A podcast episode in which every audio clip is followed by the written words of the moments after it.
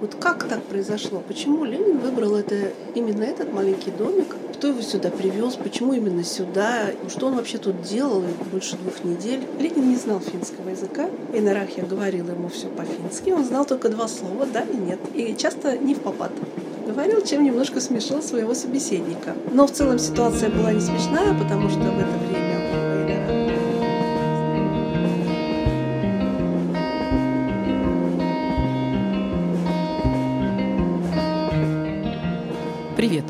Это подкаст «Электричка Выборг».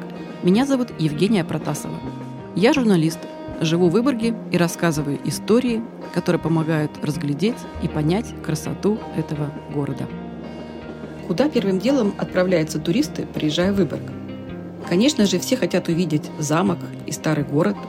Но знаете ли вы, что в Выборге существует объект, который гораздо ближе к нам по историческим временным параметрам, но тоже очень интересный – в отдалении от туристических маршрутов на бывшей рабочей окраине, а теперь улице Рубежной, есть небольшой, обычный с виду одноэтажный деревянный домик. Здание внесено в реестр объектов культурного наследия. Но интересно оно не только тем, что построено в XIX веке, и это памятник финской деревянной архитектуры того периода. Интересно, что здесь, именно в этом домике, семья красных финнов укрывала от преследования властей руководителя партии большевиков – да, именно в этом домике в течение двух недель жил и работал накануне Великой Октябрьской революции Владимир Ильич Ленин. По этому поводу у меня состоялась увлекательнейшая беседа с директором музея Ленина в Выборге Надеждой Забавской. Надежда, здравствуйте. Здравствуйте. Поскольку одна из идей подкаста такая, о чем мог бы рассказать дом, если бы он мог говорить, вот как вы считаете, как человек, который много лет наверняка проработал в этом музее, что бы мог сказать дом музей Ленина человеку, который впервые приехал в Выборг и, может быть, даже и не знал о том, что такой у нас есть интересный э, объект. Э, как-то я делала сувенир для того, чтобы отвезти его коллегам в Финляндию. И сделала фотографию в рамочке, на которой был изображен дом, а на переднем плане перед домом члены его семьи. И, и я уже давно думаю, что вот эти люди, которые давно ушли, и, наверное, как-то через них и сам дом, очень благодарен всем, кто приходит в их дом, который стал музеем, э, потому что у них была очень сложная и очень насыщенная, и очень интересная и значимая жизнь, но они, люди, никогда бы не узнали, если бы этого музея не было. Поэтому я думаю, что дом говорит всем спасибо. Интересно. А я, признаюсь, неоднократно была в музее, э, ну, потому что у меня ребенок школьного возраста был, мы туда часто ходили. И вот по моим ощущениям, он такой очень милый, очень домашний. Это почему так? Потому что там жила семья, ну, да, первое ощущение, что в доме дом ухоженный, уютный, в нем чисто, в нем какие-то приятные старые вещи. И если ну, не рассматривать экспозицию, не, не читать э, то, что там написано, и не рассматривать внимательно фотографии, а просто пройтись по нему, то люди обычно говорят, как у вас хорошо, как у вас уютно, тепло, приятно здесь находиться. Ну, молодцы, что так хорошо ухаживаете за домом. Ну вот давайте начнем с самого начала. Что это за дом? Э, сам дом – это ведь тоже какой-то исторический э, объект, он же ценный сам по себе. Э, да, это объект культурного наследия регионального значения. Он стоит в реестре памятников. Дом считается построенным в 1896 году, но понятно, что деревянный дом простоять такой большой срок без каких-то серьезных реконструкций не мог. Э, поэтому дом, конечно, и ремонтировался, и проходил реконструкцию в 71-72 годах, когда он был полностью разобран. И потом его собрали заново после двухнедельной пропитки всего бруса в автоклавах. Э, вот именно благодаря этому он стоит до сих пор, потому что брус, из которого он сложен, он не горит и не гниет. Еще вот до сих пор. Но вот я слушаю вас сейчас и думаю, ну, можно сколько угодно спорить о том, э, об истории нашей страны, да, угу. о революции, о самой э, персоне Владимира Ильича Ленина. Но вот то, что вы рассказываете о доме, ведь это тоже действительно просто интересно посмотреть.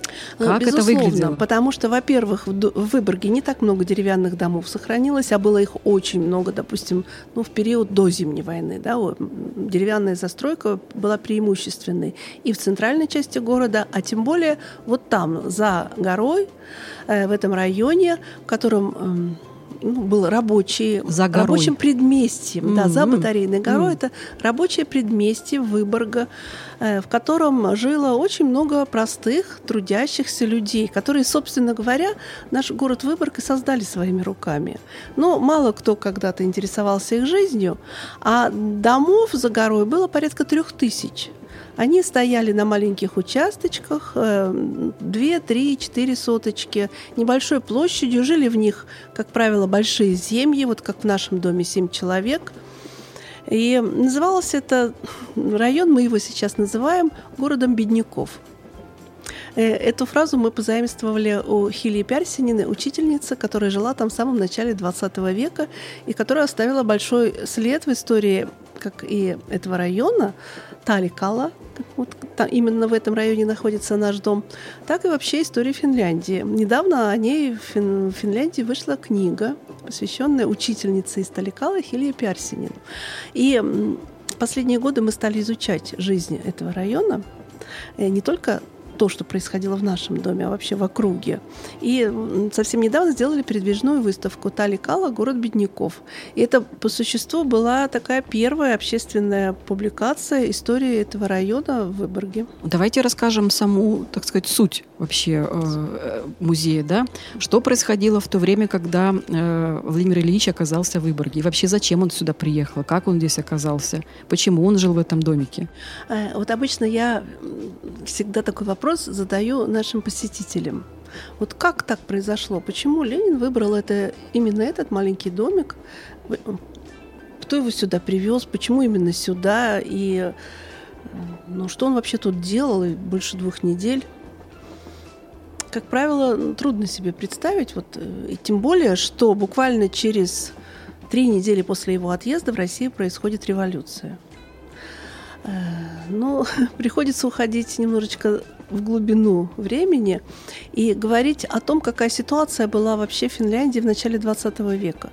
Э, если сказать коротко, то это время э, активного развития рабочего движения – рабочее движение можно взять в кавычки, а подразумевает это и какие-то рабочие организации, и общество женщин, и общество трезвости для молодежи, и общество для детей, союз идеального детства. Это и профсоюзы, которые развивались в разных направлениях работы, допустим, даже были профсоюзы домохозяек и прачек.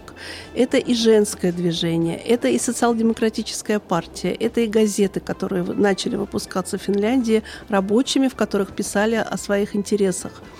И в то же время это время борьбы за независимость автономного финляндского княжества, которое и экономически, и политически постепенно созревает к тому, чтобы стать государством. И люди, которые жили в этом доме, это активные участники всех этих событий. Они и в рабочем движении, и в социал-демократическом движении, и в газете «Тюэ», и в то же время они активно работают для того, чтобы их любимая Финляндия стала независимой. Что было больше, что первое, что второе, невозможно разделить, все это было переплетено. И Ленин попадает в этот дом в 17 году, когда он скрывается По в Финляндии. Приглашению. По приглашению? Нет, нет, нет, нет. Он скрывается в Финляндии после июльских событий в Петрограде, потому что его могут арестовать. Ну, э, реально его ищут, разыскивают, и если бы нашли, он был бы арестован. Э, он уезжает сначала в знаменитый шалаш в разливе, потом немножко позже деревня Ялкала, это уже на финской стороне, а из Ялкала в Хельсинки. И в Хельсинки он живет в августе и сентябре 17 года. А в это время в России бурно идут различные политические события. Корниловский мятеж, Россия становится республикой, избирается предпарламент. И Ленин понимает, что сейчас вот в этой обостренной политической ситуации то время, когда власть, э, власть может взять та партия, которую он возглавляет, Российская социал-демократическая рабочая партия большевиков. И он стремится в Петроград, но это не получается приехать сразу, потому что его продолжают разыскивать, он все равно опасность ареста существует. И он находит более безопасное место, пока не готов еще приехать в Петроград, это Выборг. Выборг его привозят э, люди, которые привозит Эверт Хуттенин. Он главный редактор газеты «Тюя» в Выборг. Это «Тюя» — это труд. И в то же время он член парламента, социал-демократ, член финского парламента. Он, Ленин, э, находясь в Хельсинки, общался с социал-демократами, членами финляндского парламента. И Хуттенин один из этих людей, и он привозит его в надежную квартиру. Э, квартира... К товарищам своего товарища, когда который работает товарищи. у него в газете. Да. Э, Юхани Латука, это его сотрудник. Его жена Люли Мария Хайканин Латука э, тоже работает в газете Тюэ с момента ее создания. И, ну, видимо, близкому кругу известно, что э, в квартире у в этом доме у Юхани Латука можно надежно укрыться, потому что до этого там многократно укрывались различные люди, которых могли арестовать или которые ну, искали себе какое-то убежище. Это были члены различных партий, гонимых в России, но которые могли как-то более безопасно действовать на территории автономного финляндского княжества. Но назову несколько имен. Э, Буренин, Красин, Шотман, Игнатьев, сестры Остроумовы. Э, это упоминают в своих воспоминаниях жители дома. Э, Юханила только пишет, что, к сожалению, ни разу не было обыска и ни разу я не был арестован. Почему, к сожалению? Он пишет в своих документах, это уже после революции. Вот как вы думаете, почему, к сожалению? Зачем он хотел попасть в тюрьму? Зачем он хотел быть арестованным? А потому что в полицейских документах не осталось никаких документов о том, что это конспиративная квартира и что кто-то там скрывался. Можно было только его слову поверить или не поверить, что он А-а-а. действительно кого-то у себя укрывал. Mm-hmm. Да. И э, именно благодаря этой семье, благодаря Юхане Латука и Люле Марии Хайканин, которые написали свои воспоминания о Ленине в Выборге после смерти Ленина в 1925 году. Тогда они находились в Ленинграде, и они написали воспоминания на финском языке. Они были опубликованы в сборнике «Ленин в воспоминаниях финнов» под редакцией Юхани Латука в 1925 году. Те финны, которые общались с ним на территории Финляндии в 17 год и ранее – Латук их организовал, попросил написать, написали сами. И только благодаря вот этому сборнику, который гораздо позже был переведен на русский язык, музей и мог существовать. Если бы не было этого, этих воспоминаний, то никто бы и не знал, что Ленин был в Выборге, где он был, у кого он был и что он делал. А они написали с двух аспектов. С одной стороны, Юхани Латука написал как ну, журналист – такой политически активный человек. Он описал и исторический момент, и работу Ленина, и главные вопросы, которые он занимался, и встречи с людьми, которые там происходили. А Лёля Мария Латука написал Ленин как простой человек. Написала о бытовых вещах, о том, как Ленин проводил время, как он уважительно относился к женскому труду, как был организован его быт, питание. Ну, интересно и то, и другое. Надежда, а они тогда понимали оба, что это за за фигура у них историческая. Да, конечно. Юханила только, безусловно, знал, что Ленин – это руководитель партии Российской социал-демократической, и что его могут арестовать, и что, в общем-то, это опасно. Люля Мария тоже знала, кого они укрывают, но, может быть, она не так уж интересовалась деятельностью Российской коммунистической, э, э Российской социал-демократической партии но дело было привычное, так скажем. Остальным членам семьи они не говорили, кто это. То есть дети не знали об Нет, этом? это было, это было, это было секретно. Допустим, много общалась с Лениным сестра Люли Марии, младшая, э, Хильдур Харала. Она хорошо говорила по-русски, в отличие от своей старшей сестры. И она находилась дома, не работала в этот момент, ей было 27 лет. И она разговаривала с Лениным о разных вещах. И когда сестра э, Люли Мария спросила, ну, как твое впечатление? «А как тебе этот человек? Она сказала, он очень милый старичок, занимательный, по-разному переводят. Но, в общем, они разговаривали, общались. Эм, Ленин даже э, ухаживал за ней, когда она болела, приносил ей в постель, к постели ее еду. Они вместе обедовали, разговаривали о разных вещах, но вот Хельдор не знала, с кем она общается, она узнала об этом позже. Э, но потом она неоднократно к Ленину обращалась за помощью, посылала ему телеграммы, и он помогал, когда была такая необходимость. Вот интересно про быт, конечно угу. же, Владимира Ильича, потому что все мы знаем его как человека очень неприхотливого, э, позитивного даже, наверное, можно сказать, да. И насколько я помню, его комната, она очень милая, но аскетичная. Э, вы знаете, так делали все музеи Ленина, когда их открывали музеи квартиры, в которых Ленину побывал за свою жизнь. Открывали их примерно в одно время, это были 50-е годы. Ну, тогда, конечно, это было политическое решение. Тогда появилось и много памятников Ленину в различных городах. И были музеифицированы эм, все возможные адреса его пребывания. И примерно одинаково создавали интерьер.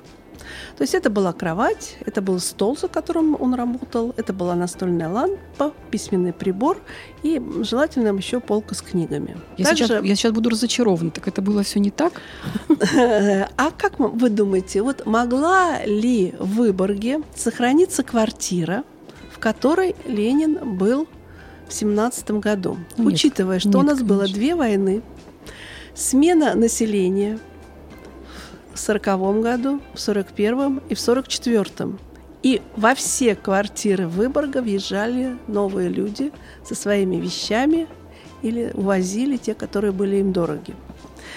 Поэтому эта квартира не исключение. Но, но не все так просто. Открыли музей в 1958 году именно так. Вот белая кровать, скатерть на столе, чернильный прибор, книжки, и все. Очень аскетично. Но потом в Финляндии нашли Хильдур Харрелла. Она прожила долгую жизнь, жила до 1974 года. И сразу после открытия музея с 60-го года она стала приезжать в Выборг. Э, естественно, она была очень рада, что музей был создан, что дом сохранился, что э, сохранилась память о семье. И все, что могла она сделать для музея, она сделала. В том числе она привозила вещи из семьи, из Финляндии, которые передавала в этот дом как вот подлинные экспонаты того да? времени. Угу. Да. И интерьер этой комнаты постепенно менялся. Он стал наполняться какими-то живыми, домашними, настоящими вещами. Это настенные часы, это скатерть, которую кувшин, вязала мать. Кувшин, помню. Э, там есть да, керамическая кружка, которую делал отец. Он был мастером по изготовлению фарфора и кафеля в Выборге. Там есть э, медный чайничек, который они называют кофейник. И Хильдер Харрелла своей рукой написала, что это не дубликат, это именно тот чайник, из которого Ленин пил кофе, когда был здесь в этом доме. Каждый день там варили кофе, оставляли на краешке плиты ему. Э, там есть вышитый женскими руками чехол для полотенец, э, газетница, в которой лежали газеты. И там даже была чехол для ночной рубашечки Люли Марии. Но его не поместили в экспозицию. Э, остался где-то в фондах Центрального музея Ленина. То есть какая-то теплота и подлинность в музее благодаря участию Хильдор появились. Вот этим наш музей, пожалуй, отличается от многих других. Иногда меня спрашивают, а это не ваши родственники? А что вы отвечаете? Я говорю, знаете, я знаю про них больше, да. чем, чем про своих родственников. И, ну, действительно, очень близко воспринимаю, наверное, э, жизнь, историю этой семьи. Насколько я помню, история этой семьи, она трагическая. Она трагическая, потому трагическая. что Юха Нелатука умер своей смертью в 25 году в Ленинграде, будучи проректором коммунистического университета народов Запада э, который располагался на Итальянской улице на площади искусств. А Люля Мария тоже работала в этом университете. Она сначала там преподавала биологию, а потом она стала там преподавать историю партии ленинизм. И издавала вот свой журнал, и много переводила Ленина на русский, на финский язык с русского. Э, но в конце концов случилась такая трагедия, что ее отовсюду уволили, исключили из партии. Она была обвинена в том, что она не разоблачает буржуазный национализм, и что в ее квартире жили дети Гюлинга и Ровя, уже осужденных. И была арестована в феврале 1938 года, а в апреле расстреляна. Ей было тогда 52 года. Но те обвинения, которые ей предъявляли, и те письма, которые она писала в ответ, вот они есть, копии этих документов у нас в музее. И, конечно, это тяжело читать, когда ты понимаешь, чем все закончилось, и когда ты понимаешь, что человек был абсолютно предан идее. Правда ли, что Владимир Ильич э, в интересном обличье уехал отсюда в Петербург э, делать революцию? Это тоже так постепенно вскрылось, да. То есть это не э, легенда, это правда? Это не легенда, это действительно так. Если внимательно присмотреться, то, в общем-то, бы и раньше это можно было понять, потому что э, в опубликованных воспоминаниях э, Латуки, ну, в частности, Люли Марии, было написано, что когда она зашла в комнату, а Ленин уже собирался уезжать, его было совершенно не узнать. Он очень напоминал финского пастора. А потом мы нашли в фондах музея финский журнал 50-х годов, э, в котором была зарисовка э, кого э, была большая статья о Ленине, видимо, ну, к 1957 году, к юбилею революции. И было опубликовано много воспоминаний финнов, те, которые находились в Финляндии, писали вот о том, как они общались с Лениным.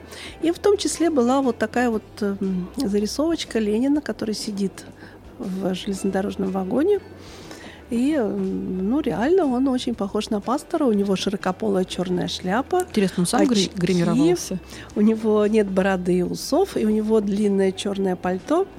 Э, значит, э, потом очень-очень внимательно прочитав там все, кто, всех, кто писал о том, как Ленин отправлялся, как он выглядел, как его гримировали, становится понятно, что нет, он не одевался как пастор.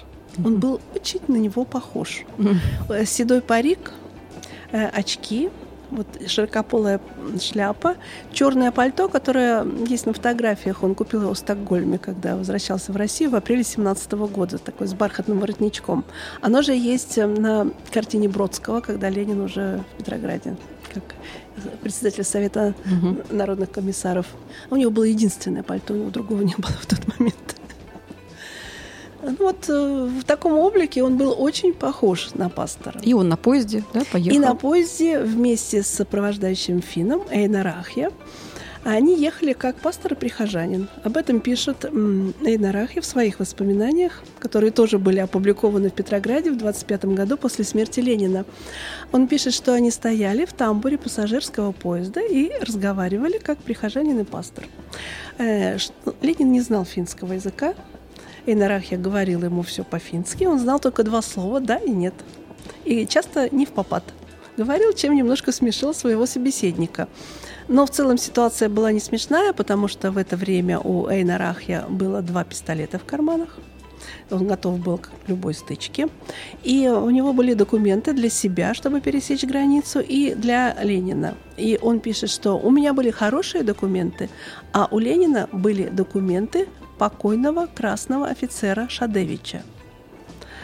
Э, это тоже малоизвестный факт. Потом это было удалено из воспоминаний Рахи, не печаталось в русском варианте. Все знают, что Ленин ездил в Финляндию как рабочий сестрельского завода Константин Иванов. Так вот, в общем-то, и остался. Но, опять-таки, если поразмышлять, понятно, что из Выборга обратно и из Хельсинки в Выборг рабочий Константин Иванов безопасно не проехал бы. Это только можно было отправиться из Сестрорецка в Финляндию. Так. А это был более безопасный образ. Документов никто не проверил, поэтому, в общем-то, не возникло такой ситуации. А на станции Райвола, нынешняя Рощина, э, Ленин вышел из этого пассажирского вагона и пересел в паровоз 293, который до сих пор стоит на финляндском вокзале.